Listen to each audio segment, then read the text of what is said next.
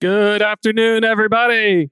My name is Thomas Wasson. I am the enterprise trucking expert here at FreightWaves, and it is another wonderful episode of our FreightWaves uh, fireside chats. And so we we don't have the fire yet. We're working on that, but you know the net zero carbon folks said too much carbon, so we're not doing that yet. But uh, so joining me is going to be uh, Sam uh, Abidi. I'm Southern, so if I mess up names, just yell at me. Uh, and then with Embark, and then Jon Cox with DHL. Uh, and what we're going to be doing is talking about uh, scaling autonomous trucks for commercial operations. I mean, that's going to be the big thing. And so, for you know, a little bit of background, Jon and Sam, let's let's do a quick intro as well as what's some of the background experience uh, that y'all are bringing to the table. Yeah, no, nice, uh, nice to be here. Sam Abidi, I'm Embark's uh, chief commercial officer. Been with the company for two years now, mostly focused on essentially interacting with the freight ecosystem. So OEMs, tier ones, carriers, shippers uh, essentially getting them up to speed on how autonomy works. Uh, before this, I did a number of years uh, serving the defense space, management consulting. Uh, grew up a long time automotive buff as well. Yeah, and uh, my name is Jon Cox. Uh, I'm a senior director with our solutions design team for DHL Supply Chain North America. I run our transportation network design team. Um, been with the company. Uh, it's my second stint. I got about a combined 12 years with DHL. Um, mostly doing solution design. I've been a transport guy my whole career. So, um, you know, started off in operations, moved into this role. So I got a lot of background from a from a carrier standpoint, right? But also understanding what our customers need in the market. So it's been uh, it's been a good complement to the expertise over on the Embark side. And talking about this this team up, you know, it, it's not like a crossover episode. We're like committed for the full seasons here you know, talk a little bit about what what came to be, what kind of uh, led to the partnership, and then what does the partnership currently look like? Yeah, so um, our president of transportation for North America, Jim Monkmeyer, uh, visited uh, Embark's headquarters out in the Bay Area uh, in spring of 21. Um, and I think he got a demo. Jim loves the demos, right? So he's yes, never, he does. he's never going to turn down a demo. Uh, I don't blame him. It's pretty cool stuff. So uh, you know, I think we started to work in earnest after that. We joined the uh, uh, provider partnership program, right? Uh, development program, excuse me. Um, and, and, you know what, what? You know, we're working with a lot of different providers in this space and each of them has kind of a general approach that's similar but everybody's got their own niche. And i think what attracts us to embark is you guys are you know you're not thinking you know you're oem agnostic. You're thinking about what are those little nuances that we need to take into account in order to make this a commercially successful solution right? And so um, I think it's good to learn from you what you guys are doing to address, you know, the mundane things that I think people don't really think about, but are, uh, you know, things we need to worry about, right? If you get pulled over, an autonomous uh, pro, uh, vehicle gets pulled over by motor carrier uh, enforcement, how do you handle that, right? Uh, and you guys are the only ones out there actually demonstrating that. So, yeah, no, on our side, the partnership made a ton of sense because of the breadth of DHL's different business units. Whenever we look to add someone to the partner development program, it's highly based on how much can they teach us and across what different areas. And if you think about someone like DHL, they have everything from truckload to LTL to their international experience to even air freight. And all of those different business units have given us input that's allowed us to kind of make our product better such that it actually can fit in to the different to the freight network that is existing because we effectively have to adapt to how things are done today um, and DHL's got a level of diversity there that's kind of unmatched relative to our uh, our other partners. So we've we've appreciated the the perspective. And kind of like where the the rubber meets the road, metaphorically here, quite literally, when we're testing this, uh, I remember we had a conversation a while back on DHL's, the campuses, and how operationally autonomous trucks fit in. Could you all talk about a little bit about for folks who are not as familiar with autonomous? What's the current usage? How do we currently implement them? And then what do you think we can maybe implement them in as we learn more about the you know software and product. Yeah i can give a quick overview of kind of how we think about the rollout and then that'll actually dovetail well into the campuses which are a really good early use case. Um, so when you think about autonomous trucking the the real secret sauce here is finding a very limited use case in which you deploy it so that it's relatively easy to develop the technology. And so if you start to think about that you obviously don't want to be running all around town uh, instead, you want to be on highway and you want to minimize your time running around town. And you want to, when you leave the highway, you want it to be for a level of volume that's worth figuring out how to drive that non highway component.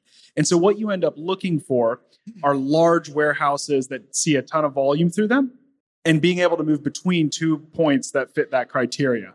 Um, examples of this are LTL terminals uh, or truckload carrier terminals that have a tremendous amount of volume in major markets like LA or Dallas. Uh, and then one of the interesting examples of this that people don't often think about a lot are these DHL campuses, which uh, which is something before we joined the partnership we were not familiar with. So yeah, exactly, and I think that's a, that's a great point, Sam. So for us, what's really attractive about this hub to hub concept is, um, you know, we run uh, roughly 500 locations here in North America for our customers, and those are uh, you know put in strategic locations and campus locations you've mentioned and we're always looking for ways for us to uh, sell additional transportation services for those customers right? Thinking about ways that uh, we can provide capacity solutions for you know their longer haul freight how we can improve service levels you know obviously improve costs and so the hub to hub network makes a lot of sense for something like that right and in addition you know, we run uh, local and regional dedicated fleets that could provide uh, the solution for those first mile and last mile drayage solutions, right? So I think it's very complementary, not just from a real estate footprint, uh, and you know what our cost our customers are looking for, um, but also our ability to you know support that network infrastructure with our own trucks and drivers. Well, I like the scale aspect. I, I tried doing hub and spoke with trucking, but they say random point to point and it's just kind of sporadic. So they didn't want to commit. But that was my passion project. So looking at autonomous, you know, with DHL's LTL footprint in the hub, is that kind of the opportunity where the testing, if it works, you automatically have the resources because you have the local drivers or you have the long haul that you can quickly implement it as you're testing the product. yeah, I think that's the dream, right? So uh, within our network, like I said, we run uh, you know roughly 2,000 power units across the country. Um, you know, we're active in each of these campus locations, and you know we would be able to support that, right? That would fit into our existing operations, and obviously we're interested in that. But you know, you mentioned LTL carriers, right? Obviously, we're not an LTL carrier, but I think where where I personally see this taking off is, you know, those LTL carriers, they already have a lot of this infrastructure in place themselves. And you know, if you're any familiar with the LTL industry, anybody that has a, a slightly better cost and a slightly better service is going to win market share immediately, right? So it's going to make a lot of sense for those players in the industry, and I think they're going to be the early adopters here. But also folks like us who have this footprint. We're looking to expand share a wallet with our warehousing customers and have a unique transportation uh, solution for some of those customers who we don't have a transportation relationship with today. Yeah, and I'd add you don't want to underestimate just the fact that DHL has the real estate. So it's one thing to have to show up to a uh, arbitrary or random real estate site, but having one where it's with a partner that you can plan today what the site actually needs to look like. Where do you enter it? Where does it park? Where does a yard hostler, for example, hop in and drive the truck around? Where does it get prepped for launch? all of those are decisions that need to be made well in advance. You can't just show up on day one, make that with a partner, and then launch next week. You need quarters of lead time where you're talking and thinking and planning. And so, what we've spent a lot of time doing is going through these different facilities and saying, this one's well situated, this one not so much. And let's try to rank them on which ones are best. And then let's set out on preparing those sites. Well, I think operationally, that was the cool thing that you got to hit on was addressing operations first. How you know how does it deal with events as well as you know not only weather but where you're going to park where you're going to move it what are some of the interesting operational challenges you all discovered or things that you were able to to build on as you're building this? What are some of the big focuses operationally? I'm used to seeing with autonomous i see the skynet view kind of like terminator where you see the stuff coming so a lot of folks haven't spoken to ops what are some of the cool things that you all have put up with these initiatives yeah i'm happy to talk about one so pre-inspection Right now, there's obviously a regiment for how a driver conducts pre inspection on a regular Class 8 truck. Um, that same process for an autonomous truck looks quite different. Uh, you've obviously got your base truck, but then you've got to check your sensors, your compute, you've got to check back with base. Uh, that takes a little longer to do and it's a little bit more intricate. And one of the things that we've worked with with DHL is actually figuring out how long does that process take? How do we build that into the time for the full delivery? And how much does it vary? Does it because we're introducing a new step into the process, and so with a lot of the loads that we run kind of week in and week out, um, that's some of the data that's being collected, fed back to DHL. we're getting feedback from them on this is too long, this is this is just right, the variance here is high, uh, things like that. Yeah, and, and you can imagine, right? These are some of those little things that are just so important to make this viable commercially, right? Um, you mentioned the Skynet view. I think that's what everybody's seeing the YouTube videos, right? A lot of the promotional stuff. Um, the stuff that's not as sexy is the stuff that's going to make this successful in the long run. It's the stuff you mentioned, Sam. It's you know making sure that we have a thorough pre-trip and post-trip inspection when there isn't a driver in the vehicle right how do we do that how do we pre-certify the load so that we can bypass the way stations on the highway right um, and and then also have contingency plans in place for when something does go wrong with an autonomous vehicle. And uh, Embark's working on all of this stuff, right? And I think that gives us a lot of comfort as a partner to know that they're thinking about this. We're asking at, about this as an operator, right? That needs to take care of our customers. They're taking care of us by making sure that they're checking all those boxes as well. And that's kind of like closing reliability because if you're having the warehousing space, you're having the shipping, you're managing all of these different processes, you need predictability because you don't want to have, from my experience, being late and then have mm. it late due to other systems. And so, kind of looking at, um, you know, looking at the modes and stuff, trying to become like a leader in uh, the autonomous space and even like long haul trucking. Have you noticed there's any differences between the different, uh, you know, types of the supply chain using it? Because I know for sure from my experience, long haul trucking is like, well, let's just wait and see uh, we, we have done the same thing for like 20 years. So, you know, what are what are some of the big changes or big notices as you're learning and looking forward? For to you as far as the different yeah no absolutely yeah happy to take that one I, I mean i think you know where this makes the most economic sense is in the long haul space, right? I think the hub to hub concept is built specifically around addressing those needs.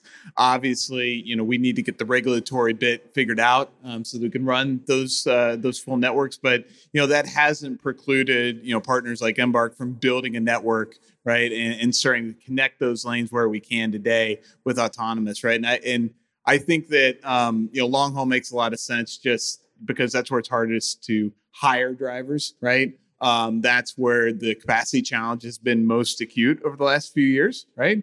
Um, and uh, quite frankly, there's a lot of volume to be met there. So I, I mean, that's where I see it having a big play, but it could also be uh, an important part of regional networks as well, right? So you could have um, you know, eh, most of the companies in the space, they're doing the Texas Triangle solution down uh, between San Antonio, Houston, and Dallas. Well, I actually see that as a commercially viable solution going forward. Just because that's intra Texas doesn't mean it's not a good fit for this type of a solution. There's plenty of volume. And again, you're getting a service benefit, you're getting a cost benefit final thoughts here on deployment timelines. Depending upon who you ask, some autonomous folks will say move fast and break things, or we'll go with Kahneman's thinking fast and moving slow. What are we looking at on a timeline in terms of uh, before uh, deployment? Is this something we should be looking at in the next five years, 10 years, 15 years, or is it almost an infrastructure and regulatory thing as well that we're going to have to start paying attention to as you all are collecting data and getting comfortable operationally? Yeah, no, this is obviously the question everyone asks. I think the thing that's important here is that it looks less like an iPhone launch, where on one day it's not available and one day it is available. And a lot of people are kind of conditioned to that type of product release. But this is going to be a dissipation across the network. And so I think in the next five years, you're seeing this deploy on meaningful lanes in the US. And if you're a carrier or a shipper, it matters a lot in certain parts of your network, and it is not present in other parts. And so it really comes down to the specific lane, the specific type of movement that you're doing is it LTL, and therefore there's high volume, and so it's made sense to potentially map that in. Is it from one of these uh, one of the centers that's been added, and therefore you can you can launch from there. But then there's going to be entire other parts of the network where it's it's not a factor, and then over time that rate that ratio is essentially just going to be shifting. But I think it is in the next five years, and it's going to that shift is going to be still happening in ten it's gonna it's gonna seem like it takes forever to come along and then it's gonna happen all at once. I mean i really do believe that. In 10 years from now we will not be talking about autonomous trucks as if it's anything special because it'll just be part of the industry. And that's why we're working with folks like embark. We know that we needed to understand this because it's going to be a big part of our path going forward. Thanks so much gentlemen. A little bit of extra credit here. I know the timer is running down like a football game, but if they want to reach out and find out more, what are the best way to contact you? Your both respective companies. Yeah, you can go to dhl.com for us and for Sam. Yeah, embark.com or sam at embark. Perfect. Well, that's going to be it. That's going to be a wrap for today. It's blinking. We have made it to the finish line. Ladies and gentlemen, thank you. It's Thomas Wasson here